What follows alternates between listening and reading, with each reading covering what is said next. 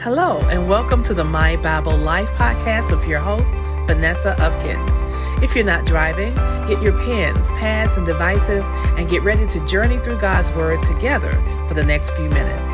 And if you can't make notes right now, be sure to save, download, or bookmark the podcast to listen again later. Oh, and don't forget to follow. Now, without further ado, here's Vanessa.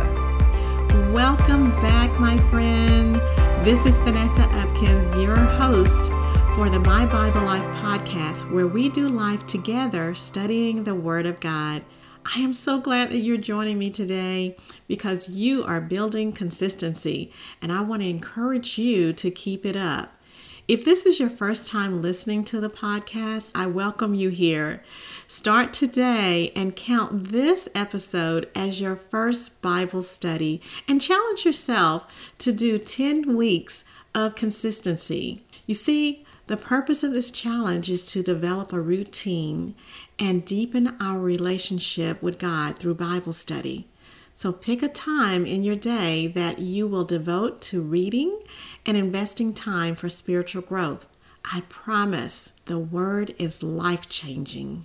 But before we get started with our Bible study today, I want to share two things. Number one, our Operation Download Project. You probably like, what is that? Well, our mission is to spread the gospel and encourage people to study the Bible. And we have a goal to have our next 1,000 downloads. And as of today, we are almost there. Let me explain how it works. Each time a person listens to a podcast, it is recorded as a download. When you share this podcast, it counts when you share it with a friend, a coworker, and when they listen, there is a download. That means the word of God is getting out and someone's life is going to be impacted and it's going to be a big win for the kingdom of God. You are a big part of this success. Plus, it helps others to be able to find the podcast. It doesn't matter if you're listening to this podcast in 2030. The Word of God is active and alive forever, according to Hebrews 4. Take the challenge and be a part of Operation Download. Number two, post your reviews your takeaways, your points of power, things that you're pondering about as you study. We have been selecting reviews and takeaways from our Bible study to share with our listeners. Okay, well, let's go ahead and get started with our Bible study for today. It comes from Mark chapter 6, starting with verse 53 through 56 in the English Standard Version. And this is what it says. When they had crossed over, they came to the land of Gennesaret and moored to the shore. And when they got out of the boat, the people immediately recognized him and ran about the whole region and began to bring the sick people on their beds to wherever they heard he was. And whenever he came in the villages, cities, or the countrysides, they laid the sick in the marketplaces and implored him that they might touch even the fringe of his garment. And as many as touched it were made well. My friend, please join me in prayer. Father God, we thank you for this time together with you. We thank you as you lead and guide us in this Bible study, that you will place upon our hearts your word and your direction for our life. Father, thank you for teaching and leading us on the right path, even though there's times in our life where the storms of life shift us in a different direction. Thank you, Father God, that no matter where we're shifted in our life, that you are there with us. Help us to trust you in this process and on this spiritual journey. In Jesus' name, amen. Now, I know what you're thinking, my friend. You're probably thinking, how are we going to have a Bible study out of three scriptures? Yes, this is literally three scriptures, but oh my goodness, you will be so surprised how much we're going to be able to bring out of these three scriptures. God's word is so powerful, and every single word and every single event that happens is intentional and it's important for us to be able to read and to be able to comprehend what's happening. So let's talk about the backstory before we get into this story. So the apostles have returned from their trip. They're so excited to tell Jesus all that they had done and all that they had taught and all that they had uh, performed all these miracles of healing people and casting out demons. And so Jesus said, Let's go to the other side uh, so that you can eat and you can get some rest. Let's go to a desolated place. And so they got into the boat to go to the other side, and the people recognized Jesus and they began to run. And Jesus had compassion for the people, and he saw the people as sheep without a shepherd. So, guess what? Jesus gets out of the boat and with the disciples, and he began to teach the people. And one of the, the apostles that said, Why don't you send them home before it gets dark so that they could go and purchase food from the villages? And Jesus said, Why don't you feed them? And so then Jesus performs this miracle out of five loaves of bread and two fish. And he blesses it and he feeds 5,000 people. And this number does not even include the women and the children. Jesus told the disciples to get into the boat and go to Bethsaida. And Jesus stayed there to dismiss the crowd. And then he went to the mountain to pray. And about the third watch of the morning, Jesus could see that the disciples were in trouble. So Jesus walks on water, and the disciples they got afraid because they thought it was a ghost. Then Jesus said, Don't be afraid, it's I. Then he got into the boat with the disciples, and the storm ceased. And it ends by saying that the disciples' heart was hardened. Now, it wasn't hardened to the fact where the disciple disagreed with what Jesus was doing. It was just a simple fact that their hearts were hardened because they did not understand his supernatural power. Now, keep in mind that they were supposed to sail to Bethsaida, but they ended up somewhere else, okay? Um, they ended up in Gennesaret. So we're going to talk about that. But it says in verse 53 when they had crossed over, they came to the land of Gennesaret and moored to the shore. Okay, moored mean they anchored the boat. Okay, they secured the boat on the shore. So they were supposed to be going where? To Bethsaida, but now they are in Gennesaret. So they are not where they were supposed to go. What happened here? Now we know that at least six of the disciples are from Bethsaida. And we know that they know how to go home because most of them are were fishermen, okay? At least four of them were fishermen. So the fierce wind of the storm took them to a different location. Bethsaida is on the northeastern part of Galilee. And where is Gennesaret? Is an area on the northwestern part of the Sea of Galilee. So, so they are way off of course. But here are some interesting facts about Gennesaret.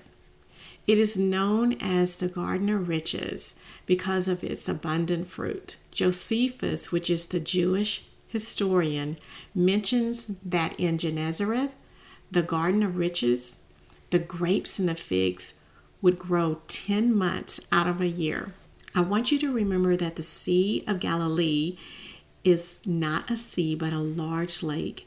It's about 13 miles long and 8 miles wide, and it is surrounded by lots of villages and towns. The biblical name during those time for the Sea of Galilee was Lake of Gennesaret.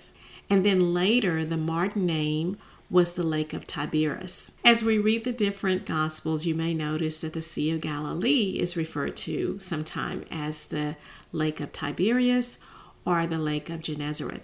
But it's important to know that this is still the same area. Some of the people mentioned in this passage were probably with Jesus the day before when he fed the 5,000. It goes on to say in verse 55 that they ran about the region, the whole region, uh, beginning to take the sick people in their beds wherever they heard he was. The good news about Jesus traveled throughout the region. They were bringing the sick, they were taking them in their beds. Can you imagine the excitement of knowing that you could take your loved one to Jesus and they would be healed immediately? Like no charge. Wow, this would be like a doctor's office in our day offering free service. But we both know that the doctors have no power to heal immediately. Only Jesus. Verse 56 it says, Wherever he went, this means Jesus, wherever Jesus went in the villages and the cities in the countryside, they would come and they would lay their sick in the marketplaces and beg Jesus to heal them.